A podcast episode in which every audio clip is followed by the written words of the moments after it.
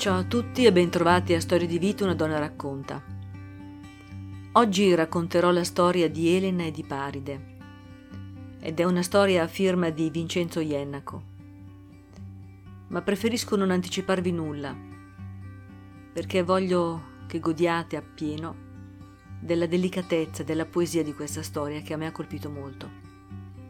Quindi non mi resta che augurarvi un buon ascolto.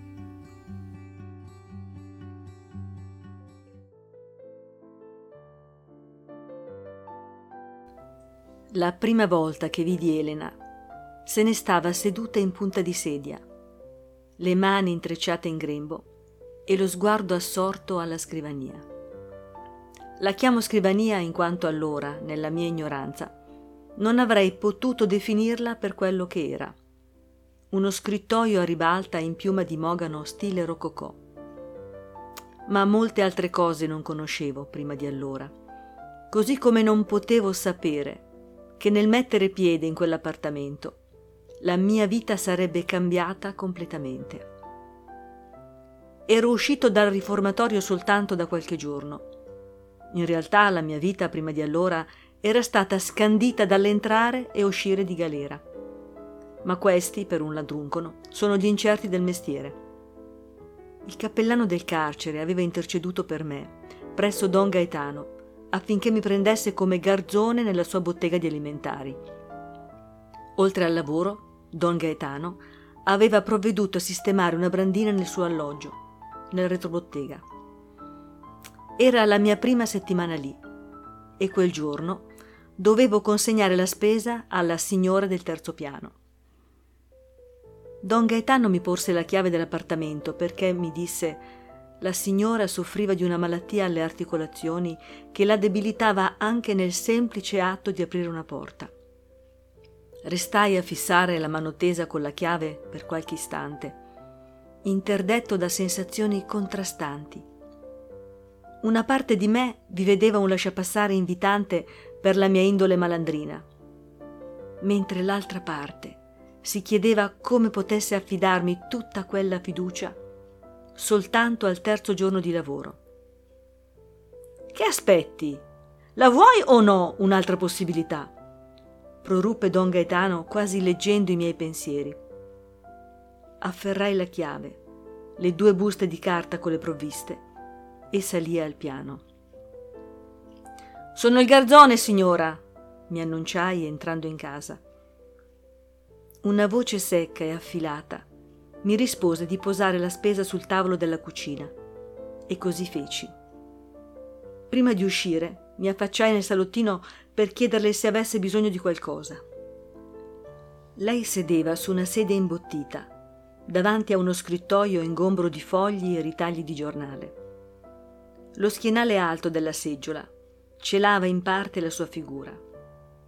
Allora mi avvicinai e fu così che conobbi Elena Zembrano e l'artrite reumatoide. Era una donnina minuta, la pelle grinzosa e gli arti sottili. Pensai che se avesse urtato un mobile sarebbe andata in frantumi come un vaso di coccio.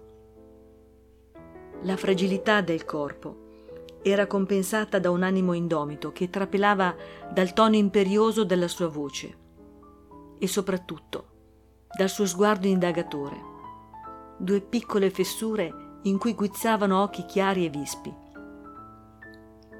Poi rimase impietrito alla vista delle sue mani, due estremità contortole e bitorzolute. Non startene lì impalato. Portami un bicchiere di latte di mandorle, giovanotto, mi ordinò tra il serio e il bonario. Tornai in cucina, seguii le istruzioni che mi aveva dato su dove trovare sciroppo e bicchieri e preparai la bevanda. Grazie, poggelo pure lì, disse indicando con un cenno della testa un mobiletto laterale ingombro di medicinali. Come ti chiami? Paride, risposi. Lei alzò la testa con un movimento brusco che avrei pensato impossibile in quel corpo fragile e scoppiò in una risata stridula che mi fece trasalire. Oh, buon Dio! Paride! Sei venuto forse a rapirmi? Sobbalzai di nuovo. che Don Gaetano le avesse già accennato di me dei miei trascorsi, mi sentii arrossire in volto, la lingua inceppata. Elena intuì il mio disagio e negli ultimi strascichi ridanciani esclamò La lascia stare, Paride, poi ti spiegherò. Va ora, Don Gaetano ti starà aspettando. La salutai e scesi al negozio. Le consegne della spesa si susseguirono ed Elena fu di parola. Spiegò il motivo di quella risata, parlandomi di una guerra mitologica. Presi a salire da lei anche dopo il lavoro al negozio, per sincerarmi se bisognasse di qualcosa. Donna Aldina, la moglie di Don Gaetano, andava a sbrigarle le faccende domestiche tre volte a settimana.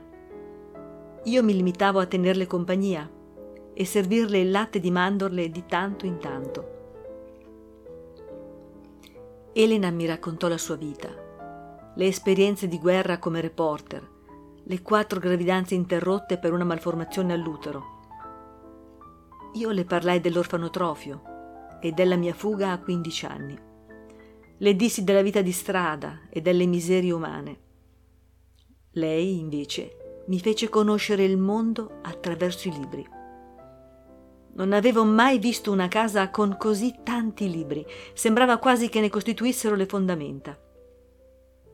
Un giorno mi fece conoscere il termine predestinazione. Disse che, mentre i nostri nomi potevano accomunarci per una bizzarria del caso, c'era qualcosa di più profondo che ci legava. Un senso di colpa recondito e forse non del tutto lenito. Lei, per via di quei quattro figli morti nella pancia, al contrario, la mia venuta al mondo aveva provocato la morte di mia madre. Poi la malattia la debilitò ancora di più. La volta che non riuscì più a tenere in mano la penna, lo decretò come il vero giorno della sua morte. Era privata dell'unica cosa che le restava e di cui aveva fatto una missione di vita. Ma anche in quella sciagura lo sguardo e la voce rimasero saldi e fieri. Così mi offrì di scrivere per lei il prosieguo del suo romanzo.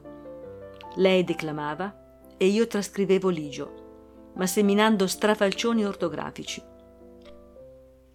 Durante una rilettura, lei mi agitò contro quelle sue mani guaste e con un misto di rabbia e ilarità mi minacciò.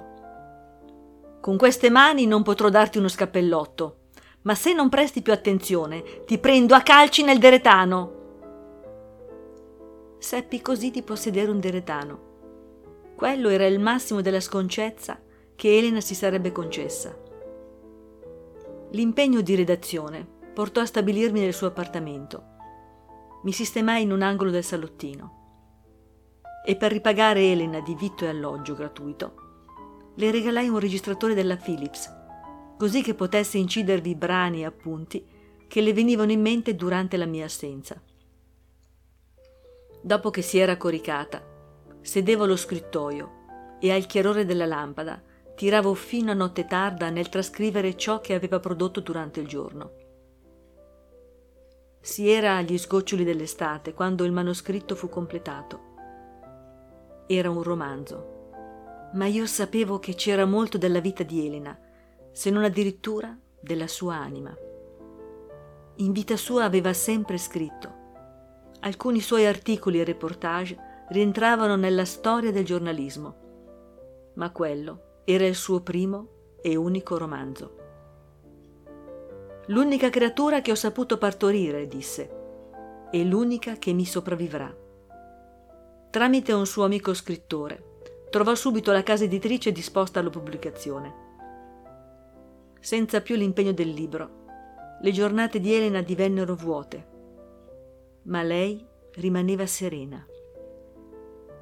Le sue condizioni fisiche cominciarono a peggiorare, ma lei continuava a rimanere serena. Lo sguardo e la voce mantennero l'usuale fierezza. Mai percepii una qualche incrinatura dietro quel corpo in sfacelo. L'unico suo desiderio ora era di vedere un'ultima volta il mare. Così, il giorno di Sant'Elena imperatrice, prese i cuscini e coperte e le allestì un trono rustico sul cassone della lambretta 150 che usavo per le consegne. E andammo giù alla baia. Sembravamo la coppia perfetta per qualche poeta maledetto, un ladruncolo redento e un relitto umano. Ma correvamo sulle ali del vento e ridevamo, oh sì se ridevamo. Elena scostò il plaid che la copriva, allargò le braccia per accogliere quella brezza gentile e urlò con tutto il fiato che aveva in corpo Portami via, Paride! Seduti sulla sabbia bianca della baia, le slacciai il foulard di seta azzurro che le fermava i capelli e lei si rannicchiò sul plaid, la testa appoggiata sulle mie gambe e un lungo scialle a coprirle l'esile corpo. Vedi, Paride, non ho potuto avere un figlio ma il più bel dono che potesse farmi la vita è proprio questo, mi disse, avermi dato qualcuno che mi fosse accanto in questo momento. Poi si addormentò. Ecco, questo è quello che è successo. Non so dire se mi abbia lasciato più felice o più triste. So soltanto che è rimasto qualcosa. E quel qualcosa è più del suo profumo su un foulard di seta. Storia di vita una donna racconta termina qui.